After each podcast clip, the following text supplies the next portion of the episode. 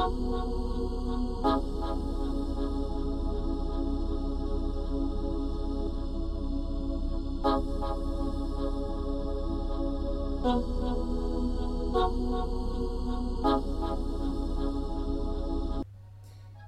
everyone, and welcome back to another episode of the Spaghetti Fiction Podcast. My name is Alyssa, and today I'm going solo because my co host Richard has a busy schedule, which, you know, it's kind of weird for me because I'm so not used to like talking for an hour straight, but fingers crossed that this turns out well.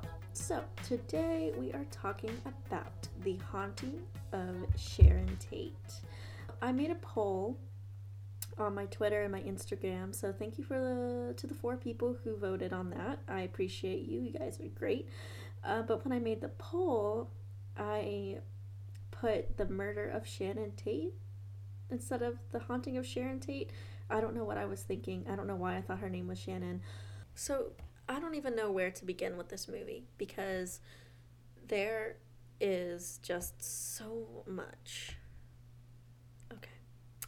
Uh, before I get started, I would just like to say I am currently filming in my bedroom with a blanket over me, so I'm hoping that there isn't some other sounds going on. So if there is, I apologize. I'm trying my best uh, to figure out a better place to record without it sounding echoey or having too much background noise or anything like that. So, yeah, so today we're talking about the haunting of Shannon Tate. And I'm going to give a little bit of background. Basically, this movie is based off of the murder of Sharon Tate, and I have some some notes about her I looked up real quick. Sharon Marie Tate was born January 24th, 1943 in Dallas, Texas, and today so happens to be January 24th, so it, that's a weird coincidence because I didn't uh, know when I decided I was going to to record today and do my notes and stuff, so that's great. I guess. So she was best known um, for being in a recurring role on the Beverly Hillbillies, and her first like film debut was in this movie called Eye of the Devil, which I believe was directed by Roman Polanski, who was her husband. Um, she was also in Valley of the Dolls and other movies. On August 8th, 1969, Tate was two weeks from giving birth, and the members of Charles Manson's quote unquote family had broken into her house and murdered her along with four others in her LA home. So this movie is based off of the murders in a sense. Um, but I just I don't really know how to feel about it. I feel God, I just I don't know. This movie really made me mad because I felt like it was super exploitative uh, and it was just very gross. And I wasn't I'm just not happy with it, you know what I mean? Like I'm not I just don't f- feel like the director's intentions were in good conscience. I feel like, you know, he wanted to just make something based off of a celebrity's death the 50th anniversary was August of last year, and this also came out in 2019. So I'm feeling that he probably did this because he wanted to bank off the fact that it was the 50th anniversary and he just did a piss poor job of every every aspect of the movie but we'll get into that in a little bit. And so just to kind of give a little bit more background about the tate labianca murders um, they were perpetrated by members of the charles manson family in los angeles california. They murdered five people on august 8th through 9th 1969 and two more the following evening. So four members of the manson family had invaded the rented home of actress Sharon Tate and movie director Roman Polanski. By the way, I am reading this off of uh, Wikipedia uh, verbatim, so um, I'm not going to say the address of the place. I don't know why it's in this article. Um, but yeah, so they murdered Tate, who was eight and a half months pregnant, along with three friends who were visiting, and an eight year old visitor who was slain as he was leaving the home. Polanski was not present on the night of the murders because he was working on this film in uh, Europe. The murders were committed by Tex Watson, Susan Atkins, and Patricia Krenwinkel under the direction of Charles Manson. So, yeah, the two girls were like, I think they were the like, Manson girls, and then Tex was part of the family. I don't know. I don't really know too much about Charles Manson. I know what he did, um, but I never was really that interested in looking too into him, so I just never really tried to. This was a very real event that happened to real people, and I just don't understand why you would want to make a movie kind of exploitating that in a way that's just so wrong. The fact that the movie was named The Haunting of Sharon Tate makes it seem like it's some sort of mockery to her murder, making it seem like it wasn't a murder. She was being haunted by ghosts. And so it was really. Oh, God, I just don't support this movie. I don't support the director. Um, and I just think it's fucking awful. But I'm going to give some movie de- uh, background. So it was directed and written by Daniel Farrands, so we can blame him for this atrocity. Looking at his IMDb page, he had um, worked on some other horror type video movie things that he directed um, based off of like successful horror movies. Like I seen one that had something to do with um, the Amityville Horror, something that had to do with like some other um, horror movie, and I feel like he's again with these types of movies not even reading about them just seeing their names it just gave me this sense that he was just doing this to bank off of things that have that are very well known that are famous or infamous or whatever and it just gives me really bad vibes and this movie, if you haven't seen this movie, and I don't recommend you see this movie unless you want to be upset and bored for an hour and a half. So it starred Hilary Duff. I think this is the first time she was in anything for a while, for a few years. I'm not really sure. I know she had given birth to um, her baby, her child, a couple years ago. I'm kind of out of the loop with her, so I'm not really sure. Um, and the cumulative worldwide gross was, wait for it, $19,717. Wow. That that just kind of speaks volumes to people like who would be interested in this movie like not a lot obviously and also from what i read on the imdb page imdb page was that it premiered in the United States and Mexico. So there wasn't even really like a national release because I'm guessing nobody really put a lot of money into this. So, um, you know, I don't really have any stories to say about this movie because it's relatively new. My first time watching it was actually earlier today. I did hear about it because I remember watching a couple of um, YouTube videos where people were discussing the movie and my mom had recently watched it and said it was awful, and so I had to watch it because I just needed to see how bad it was. And I know recently, so I know a few months ago that Quentin Tarantino's movie Once Upon a Time in Hollywood had come out, and it was kind of sort of based around um, Sharon Tate and the Manson family, but not really. It was more central centralized on uh, Brad Pitt and Leonardo DiCaprio's uh, characters, but I feel like, say what you want about Tarantino and his movies, but I feel like he handled that subject matter a lot better than um, this Daniel guy did. I already forgot his last name, but it doesn't really matter. He is nothing to me.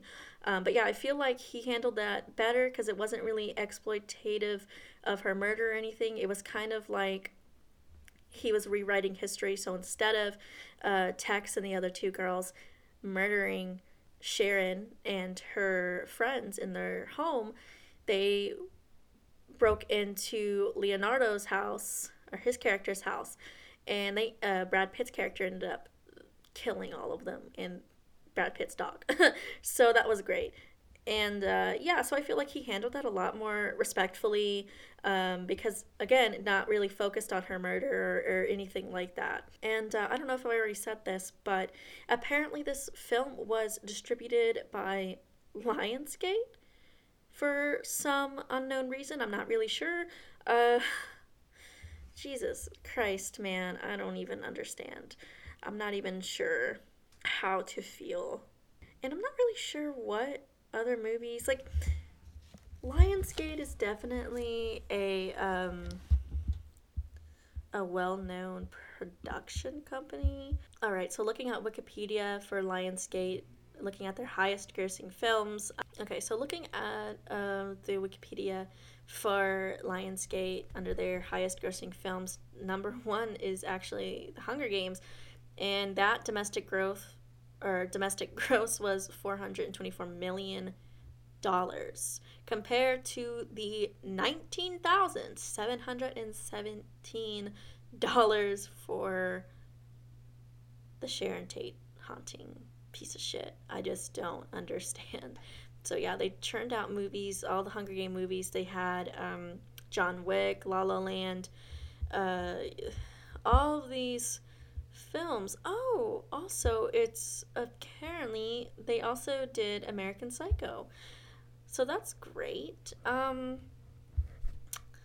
yeah, so they had um, Lionsgate has come out with a lot of films that you know have been have done well in the box office. A lot of people enjoy them. They have I wouldn't say a cult following, but a huge following. Um, and then I just kind of wonder why they decided to pick up this movie. What what made them want this movie? What was so interesting about it? I guess because they wanted to try and get a cash grab off of the whole 50th anniversary as well. But because I don't I feel like nobody really knows who this Daniel guy is, right? Nobody's really going to care. People are more interested in the fact that Tarantino came out with a movie because Tarantino does actually have a huge cult following. So people are going to want to see Once Upon a Time in Hollywood more so than they're going to want to go see The Haunting of Sharon Tate. And I don't blame them. I would prefer to go watch Once Upon a Time in Hollywood as well because it's good. So I'm going to go ahead, for those of you who have not watched this movie or have not really heard about it, I, I will go ahead and, and kind of go through the plot. Uh, I'm going to read some of it off of Wikipedia. Already just reading this first line that I just watched, I just read. I'm so fucking confused how they got that out of the first the opening of the of the of the movie. I just don't understand. Okay. In August 1968, actress Sharon Tate tells a journalist about a nightmare she had in which she and her friend Jay Sebring had their throats slashed inside her home in Los Angeles. One year later, a pregnant Sharon is spending time at the residence with Jay, her friend Abigail Folger, and Abigail's boyfriend Volchek Frykowski. I don't know if I said that right. I just know that he's a Russian man. Sharon's husband, Roman Polanski, is in Europe shooting a film. And so that night, while the group are socializing, Volchek answers the door, and there were two unknown persons who were asking if some guy lived there. I don't remember his name, doesn't matter. Um, I'm not even going to be reading this verbatim. I'm just going to use it as a guideline to help me f- remember what I just watched because I was so fucking bored. And so the following morning, Sharon and her friend Abigail go for a walk. They encounter two strange women who are kind of just like giggling and laughing at them, and it kind of makes Sharon feel uneasy. And so they end up uh, walking back towards their house, but then they see Sharon's pet dog dead alongside the trail. And then back inside the house, Sharon discovers um, a bunch of what are they called? These folders or um, little packages, the orange packages that have like these names written on them, and one of them says Charles. Uh, and apparently, they were left behind by the resident's former owner, a music producer. I didn't know that. I'm, I don't know what the hell's going on. And so, you know, spooky stuff ensues later on. She starts freaking out. There's random noises that are making her feel uneasy. She walks into the kitchen, uh, and then we see a woman staring at her through a window. Very spooky. And then she. It just kind of keeps going on. Her friends and her talk about some more stuff. Then she goes back to sleep. Uh, has a dream, a very vivid dream. And I don't even want to spoil this because I want to talk about it later where she and her friends are murdered. Cool. yeah. Uh, and then she meets up with this dude who was living in a trailer on her property that she didn't previously know about. And she went to him, went with the tapes that she had found with the names on top of them. That's what was in those packages. Sorry, I'm really bad at this, I know. Uh, and then they were listening to it. He turned it, he made it play backwards, and it said Helter Skelter over and over again. And I was like, oh, spooky. I know, like, it's crazy and scary, right? Like some psychological horror. Amazing. And so she keeps ha- getting these, like, weird hallucinations. Like she keeps thinking that she sees that guy that she went to side the trailer of, dead in his car, and then she thinks that she sees like this dead like rodent in her fridge and she's like freaking out at the people that are house sitting for her or staying with her and like thinking that they're like involved in this and she, they're gonna kill her and all the shit they keep trying to get in contact with her husband roman and they can't get an answer and then finally finally this is the quote unquote climactic part. Charles Manson and the Manson children or whatever come into her house and they brutally murder everyone. Everyone. Who could have seen that coming? I know I couldn't. You know, with the insane dream from earlier of her seeing all of her friends get killed and then she dies. Oh my god, like I just could not I couldn't. I thought that was yeah, I don't know. I think this is just a movie filled with twists and turns and oh my god, a cinematic masterpiece. That's for sure. And so apparently uh Volchek drowns one of the girls. Uh, and then what's her face? Sharon ends up running away, and and then they just like kill everyone. I guess that's what the part that was really confusing to me. I didn't really understand the ending. Apparently, they killed the Manson people. And then at dawn, the group approached the house. They observe the crime scene. They're shocked to observe observe their own corpses and their conquering of the Manson's followers was merely an imagined alternate possibility. And so now they're in the afterlife and they walk away from the house, sharing holding the child she did not give birth to. And that, my friends, the ending is another reason why I feel like this movie is kind of gross. You know what I mean? I don't understand that. I think that's disgusting. Going on by the title alone, when you hear something called a haunting of, you usually think it's going to be something paranormal, like spirits or poltergeist or some sort of demon or, or whatever is like trying to like haunt these people and, and and whatever. And so I just think that's a kind of a weird uh, title to use about a movie where they're not really even being haunted. Um, I guess the closest you could come to is the fact that she's having these weird premonitions or dreams or hallucinations, but that's not really a haunting or anything. So I don't really get it. I don't get the title. I think it's disgusting. I think it's stupid. Um, what else is there to say about the title itself? I'm gonna go like beat by beat by this movie and kind of read and expand on some of the notes that I took as I was watching this. I only watched this once. I refused to watch it twice. I got so bored. I don't give a fuck about re-watching it again. These are the notes you're gonna get from me, and and I hope you guys can settle with that.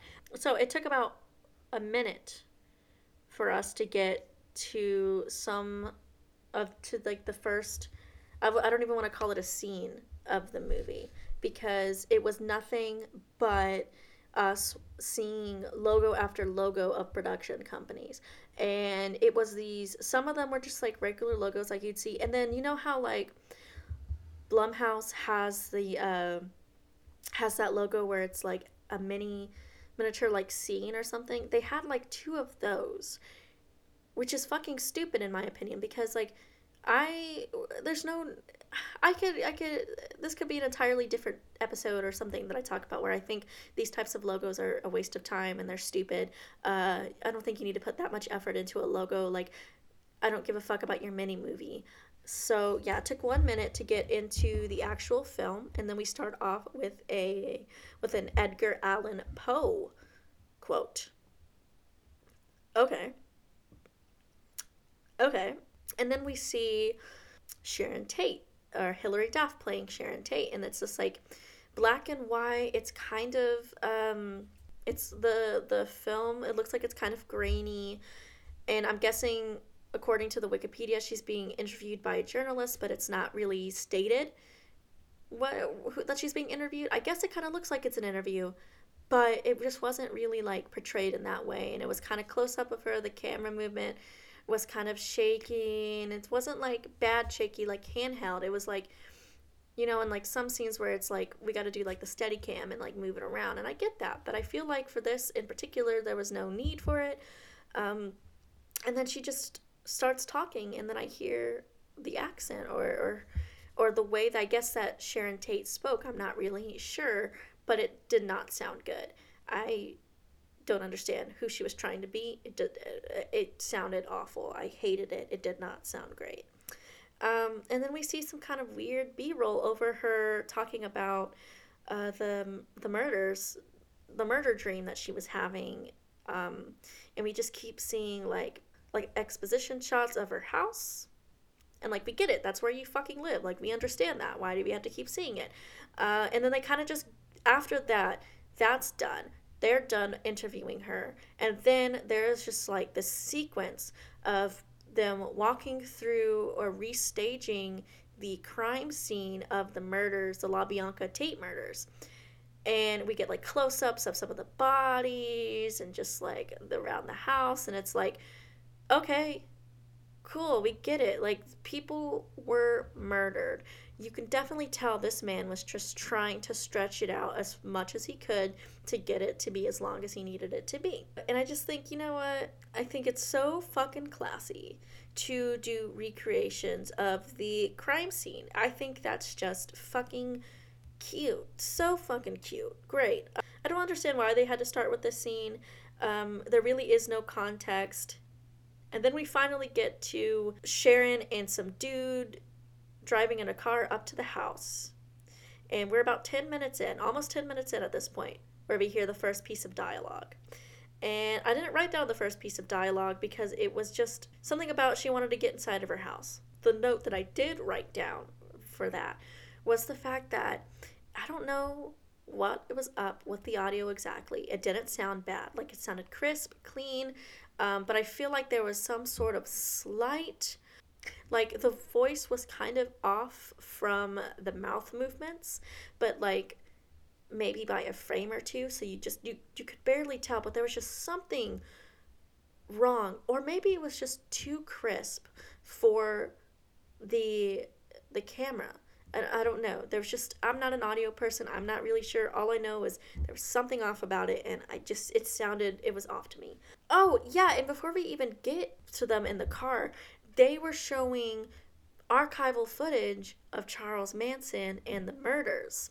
And so it wasn't just a recreation of the the crime scene. It was like we were actually seeing like the um like the news segments of of the murders and stuff like that. And so I'm kind of wondering, okay, am I watching a film or am I watching you know a documentary? I'm I'm very confused here. Like this this archival footage in my opinion is so unnecessary unneeded especially when you're trying to establish a story because you're inevitably giving away the ending and i get it we already know what happened to sharon tate and um, the others but like if you're not everybody knows of charles manson or or knows uh, enough about him i guess if that makes sense like they don't really like they know of charles manson but it's like they don't really know about sharon tate and stuff and so when you name it The Haunting of Sharon Tate, it has nothing to do with Charles Manson and title. Nobody's gonna know unless you know they remember that happening or or whatever. They're like a true crime person, right? Um, so what's the point of like setting up this quote unquote exposition? I can't even. I don't even want to call it exposition. It's just a bunch of filler content, in my opinion. I just don't feel like there was any point in showing it. You know what I mean? And then we also get a, a close up of dead, pregnant Sharon Tate fucking classy. Awesome. Oh, yes. And throughout, there's so many title screens that pop up uh, that's like three days earlier, two days earlier, one year later. And it's like all within that first 10 minute scene or, or just the first 10 minutes of the movie. And it's just so unnecessary and boring and stupid. It's, it's not really boring. It's more It's actually really annoying to see that. I just don't like it. And, uh, you know, with that being said, so far in this film, there's no cohesiveness to it, there's nothing that's really being said. Oh, yeah, and then we get the appearance of her friends. Whatever his name was, I already fucking forgot. The Russian guy, he sounds like an idiot. He just sounds so fucking stupid. I don't his I don't even know if this guy's actually Russian. The Russian accent sounds kind of dumb.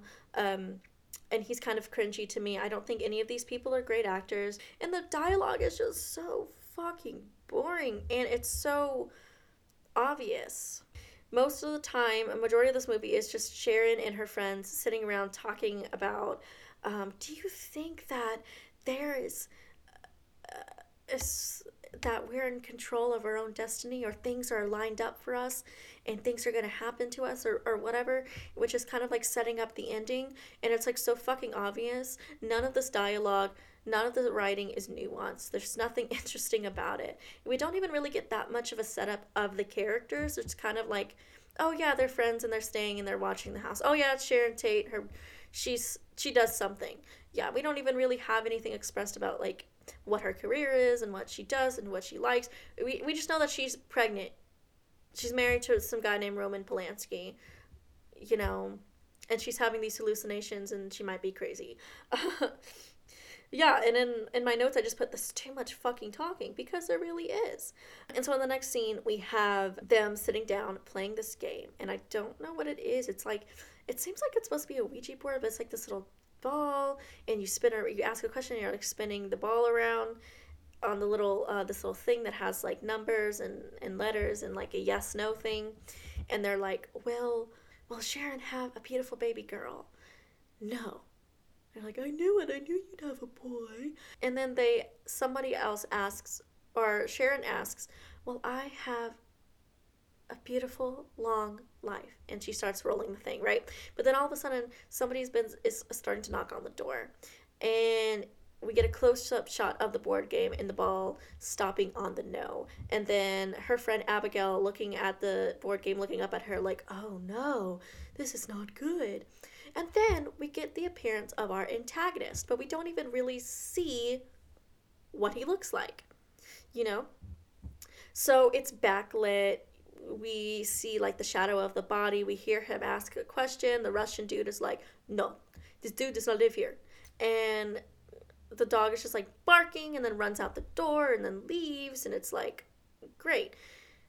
And then he walks out the door trying to chase after the dog, and then we see the man walking to the car. Everything is backlit. You hear this like dum dum dum like music, and it's like, okay, we get it. We're supposed to tell that you know we're he's he's the bad guy. We fucking get it. There's no need to to hold our hands through this. We understand. Uh, but apparently we as an audience is stupid or these people just don't know how to write. And yeah and so by now we're 20 minutes into this fucking movie. This is 20 minutes in.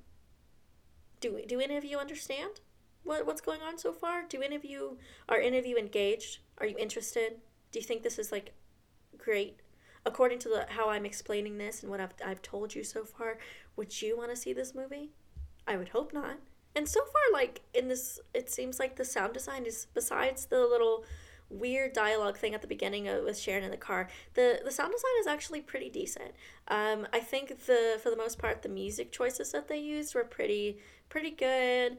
Um, I can see where they were going for with the sound with the music design but I just it didn't really elicit any feelings from me besides I was just bored. I can't even laugh at this movie. It's just boring. And then so we get to that night where um, Sharon is asleep, right? This is the part where the sound design is kind of weird to me as well as the other part. She's like waking up in the middle of the night. She's laying in bed, tossing and turning, and then all of a sudden we hear who I'm guessing is Abigail and the Russian dude upstairs having sex, right? And that just kind of starts happening. I guess that part was faded in and we just kind of hear it. And then it just kind of cuts off. You know, there's you don't hear anything after that, which is kind of weird. Like why would you just have that in there and not have like any other noises upstairs of them kind of like moving around and stuff that you can kind of hear because if you can hear them having sex, you should be able to hear them, you know, maybe getting off the bed to go pee or something like that. But I guess, you know, in movies people don't use the restroom you know, unless they're being killed in a restroom or something. And then she just starts hearing these noises, like the, I think her window is like randomly opening. And at this point, I'm wondering, okay, is there supposed to be like a ghost here? Uh, like what's happening? And then she walks downstairs, and and this is where we get to those tropey tropes of like a jump scare where she hears something and she opens up the fridge and it's just her ice maker. And then, you know, right behind her is a big window. She moves away from the window and we see somebody standing behind the window. And it's not even like the way that it's done, it's like so I don't even know how to explain it. I just think it's awful. We get the the trope of the ice scaring her, the person in the window uh, kind of looking at her and I guess disappearing. The there's knocking on the door and, and nobody's at the door and the dog is just barking at nothing. All of that in the span of three minutes. Truly, truly, you know, just fucking great. Like I am genuinely surprised that they managed to throw in that many tropes in that little of time. That's an art, my friends. That is an art to do that and not even make it impactful. It's just kind of there. Like, okay. And so the next day, Sharon and Abigail are going for a walk on the trail, like I said earlier, and then that's when we get to the the Manson girls, and they're just kind of looking at her. And like the editing throughout that was also just super fucking weird too. Like it was just like cut cut really stupidly. Like why are we seeing their faces again when we don't need to and that's like something i have an issue with with this film it wasn't edited very well like they're putting in unnecessary like shots of people and, and just kind of like i just hated it. I thought it was just super fucking lame. And that also goes with the part where she stumbles upon her dead dog. Like we keep getting this these weird close-ups of the dog back and forth between close up of Sharon, close up of the dog, but like really fast and like too many cuts to the point, and we see like maggots like eating out of like a part of the dog, which I'm guessing is like some sort of wound, and it's just like back and forth, back and forth, and the cuts are so quick and so it's so many of them, and it's just awful to watch. It's just like ugh, God. It's not just because it's gross, because it's like, dude, it is gross, but it's like it, it makes me nauseous to to to have that fast of cuts, you know what I mean? And I just don't I don't I don't like it. And that's another trope that they have is the dog dies. You know, oh yeah, yeah, we have to have a dog dead. You know, I guess it's a good thing that there were no black people in this movie because that they would have been dead too. Um, which brings me to my next point. There's no diversity in this movie, but I guess there really wouldn't be if it's based off of the murders because I'm guessing they were all white. I'm not really sure. Again, I don't know about. I don't know. I'm just guessing here.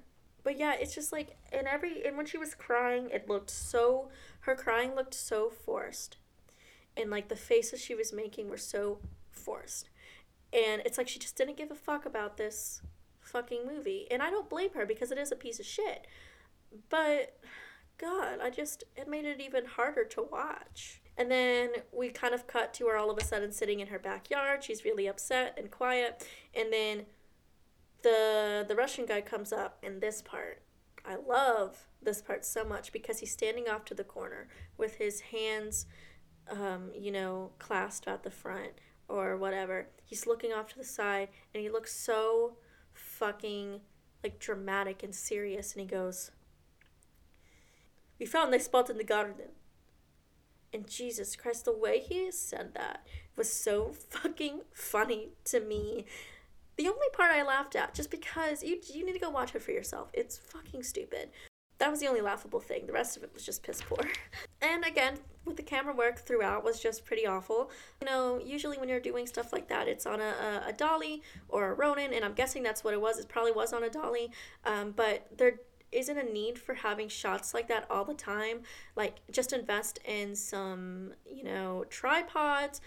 Go on Google and look up the rule of thirds and look up different shot types because there's no need for this camera movement all the time because it I feel like I'm on a boat and everything's just constantly moving and I feel seasick. Do, does that make sense? I, I don't know if I'm making sense, but like it just it doesn't really work well with every single shot and scene of this movie. Like there there's certain moments where, you know, using a shaky or, or moving kind of camera thing makes sense and, and works really well. But then there's times where you need it to be steady and still. And, you know, I just don't like that they did that. I feel like the person and the cinematographer just kind of didn't really know what was going on and he wasn't really getting much of a direction from the Daniel person and I'm feeling like that's true and he just kind of did his own thing was like okay well I'll just like do whatever I want then and that's why everything just looks like that and they just set up so much throughout this movie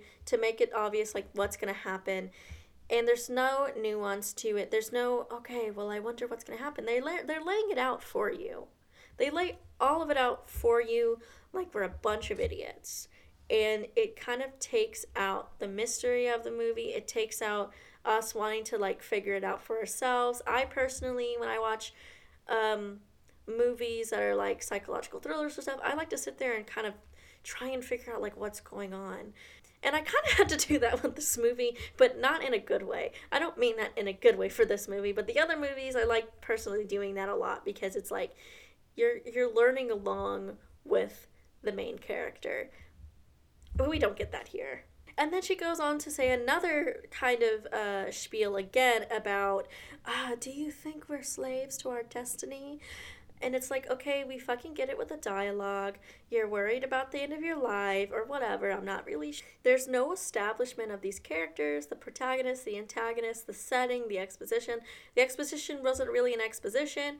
It was just like, you meet one, two people, and then that's it, and they're just kind of hanging out, and that's we just don't. We, there's no depth to these characters. We don't get to know them. We're not rooting for them. I don't even I don't even know really how to describe this movie besides boring and there was a lot going on in there in this hour and a half. But also there was really nothing going on if that makes any fucking sense because I don't know.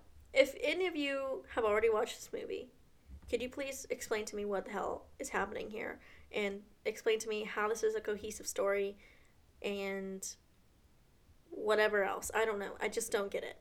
And so at this point, she has the nightmare that she's being brutally murdered alongside her friends. I honestly thought that was the actual murder at first. And I think you're supposed to feel that way right? Because we're only like 48 minutes into this film and she's already getting murdered and it go- it lasts for way too long. And then she just kind of wakes up and it's like a jarring to see her getting murdered and all of a sudden she's awake. But then throughout while she's uh, waking up and screaming for her friend, for Abigail to come in, we still see the shots of her getting murdered friends and the killers and stuff and it's just I guess they're trying to elicit like she's still partly asleep and partly awake, like she's still kind of in the nightmare but also awake. But it just came off as like random to me and I didn't really like it. And also the way that the the the scene of the the nightmare murder was edited was super fucking choppy and fast. You you don't really see what's going on. You don't really know what the hell's happening. You just hear a bunch of people like being stabbed and like people screaming. And again, it's the whole like seasick thing that I have. It's like I don't I'm I'm so confused at what I'm looking at. I don't know what's going on. Everything is shaky. I feel like I'm going to throw up. I don't understand. And then we see like the blood coming out of them. They're being stabbed, and honestly, it looks kind of fake. And I kind of wanted to laugh at that, but I couldn't even laugh at that. And yeah, I was really fucking confused when when she when she woke up. It was so fucking awful. And then till she finally goes to the guy and they're talking about the helter skelter thing and I'm like, "Okay, we fucking get it. You like Charles Manson." Like, honestly, I feel like this dude, Daniel, has just got a fucking thing for Charlie Manson. Like, and then the ending again, like I had said earlier, is very confusing to me because they end up killing these people, right? But they actually didn't kill Manson, the Manson family, or part of the Manson family. They didn't even kill him. We have this whole thing. It's like fucking Twilight, where it's like, oh, the shit happened, but it didn't actually happen. But it happened. But this is this. They did this shit twice in this movie. You go through the whole fucking vampire war thing, to only to find out that didn't fucking happen. And then the same shit here, it's so fucking stupid. I don't understand. I hate it. I fucking hate this movie. I fucking hate this movie. Also, the fact that we see the ending where the the cops are there and the press is there, right? But it's the film, the the clips on the end of the film are slowed down and it doesn't make sense with the frame rate because the frame rate it's all choppy, it looks bad, it looks so unprofessional. Like I don't understand how uh, a company like Lionsgate could pick up this movie and think, okay, well, that's fine. I can forgive that. I can't forgive it.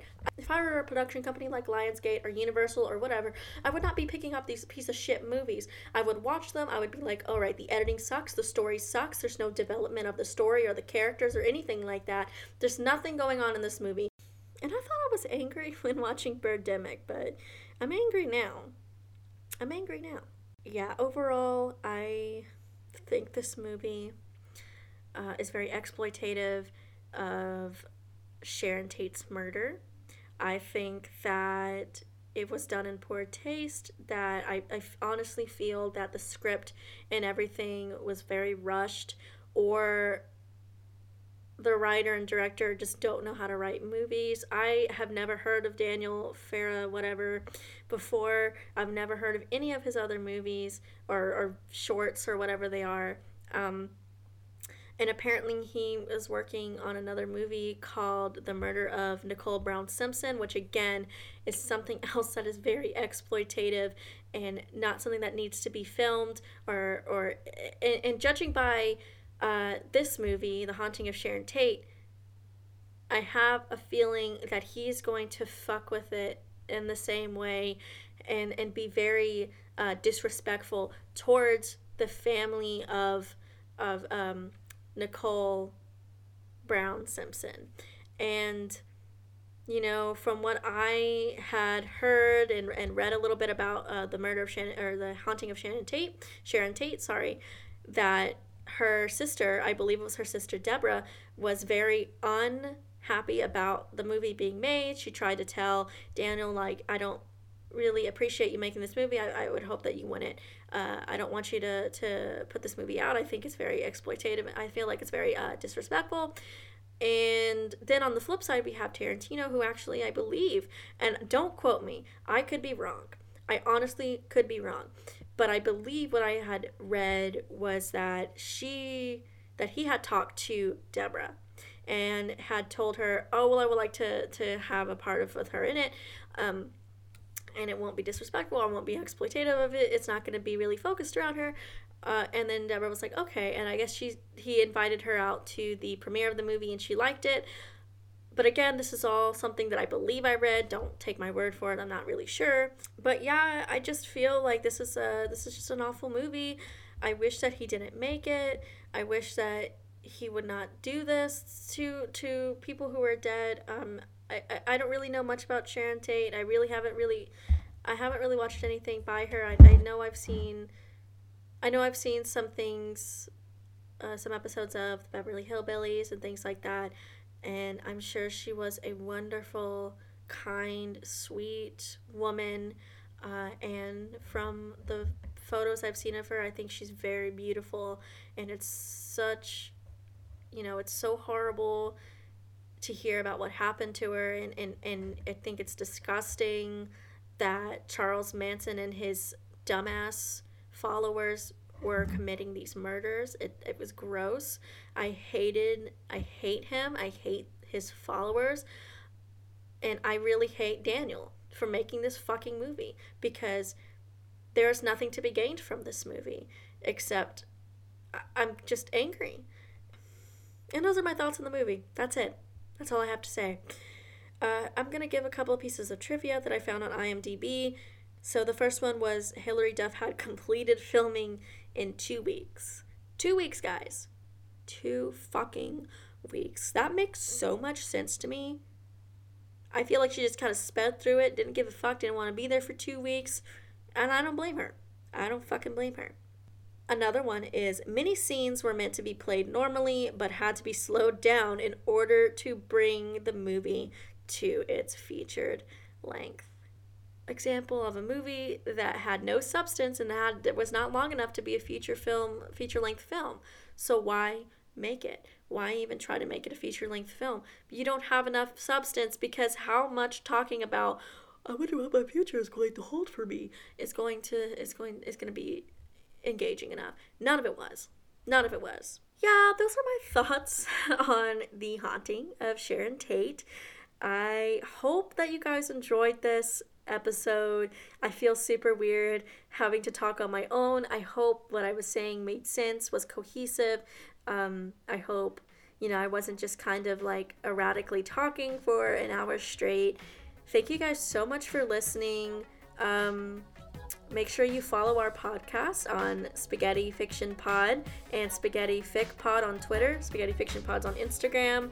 Um, you can follow me on um, Instagram at saynt.claire, S A Y N T dot C L A I R E. I post uh, things that I'm drawing, things that I'm like working on, video content.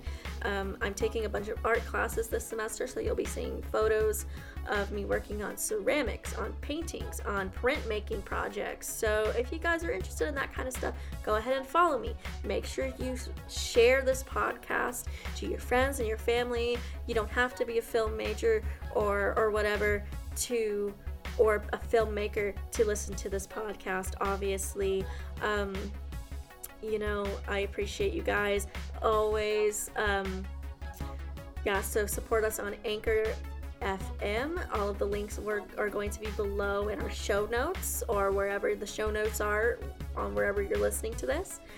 And thank you guys so much, and we will talk to you next time. Bye. Once again, I would love to thank all of the listeners of today's episode. I would also love to thank Nate, a friend of the podcast, who did the opening intro for our episode today. You could find him on SoundCloud under the name Raspberry Slush. We will also have his links in the show notes if you want to listen to more of his stuff. Thank you so much for tuning in.